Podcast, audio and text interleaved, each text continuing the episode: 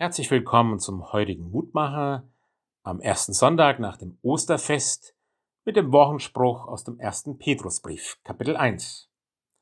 Gelobt sei Gott, der Vater unseres Herrn Jesus Christus, der uns nach seiner großen Barmherzigkeit wiedergeboren hat, zu einer lebendigen Hoffnung durch die Auferstehung Jesu Christi von den Toten. Eine lebendige Hoffnung haben wir, die alle irdischen Vorstellungen sprengt.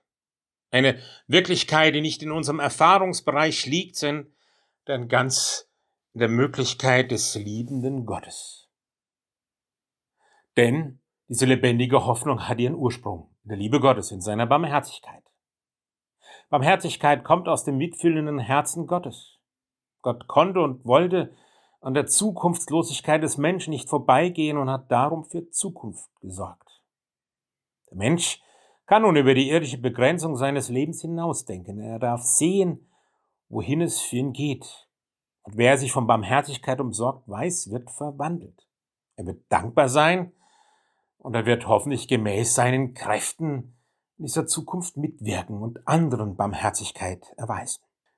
Diese lebendige Hoffnung ist gebunden an die Auferstehung Jesu Christi. Wir können sie nicht in der Geschichte der Völker ablesen, in der Natur, oder in sonst irgendwelchen menschengemachten Fortschritten, sie ist an Jesus Christus gebunden.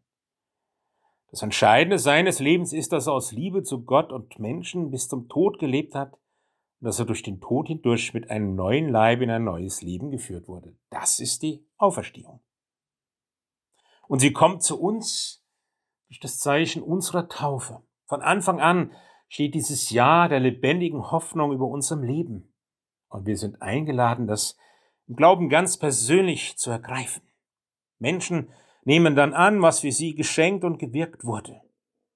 Und das ist der Weg in die lebendige Hoffnung.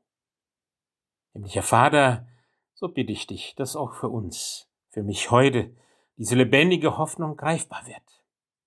Dass ich dankbar werde für die Zeichen deiner Liebe, gerade in diesem Wunder der Auferstehung dass es mir selber immer wieder hilft, neue Wege zu gehen, aus aller Dunkelheit, aus aller Verfahrenheit, aus aller Schuld, in ein Leben der Hoffnung, in eine lebendige Hoffnung für alle Zeit und für alle Menschen. Amen. Es grüßt Sie, Ihr Roland Friedrich Pfarrer.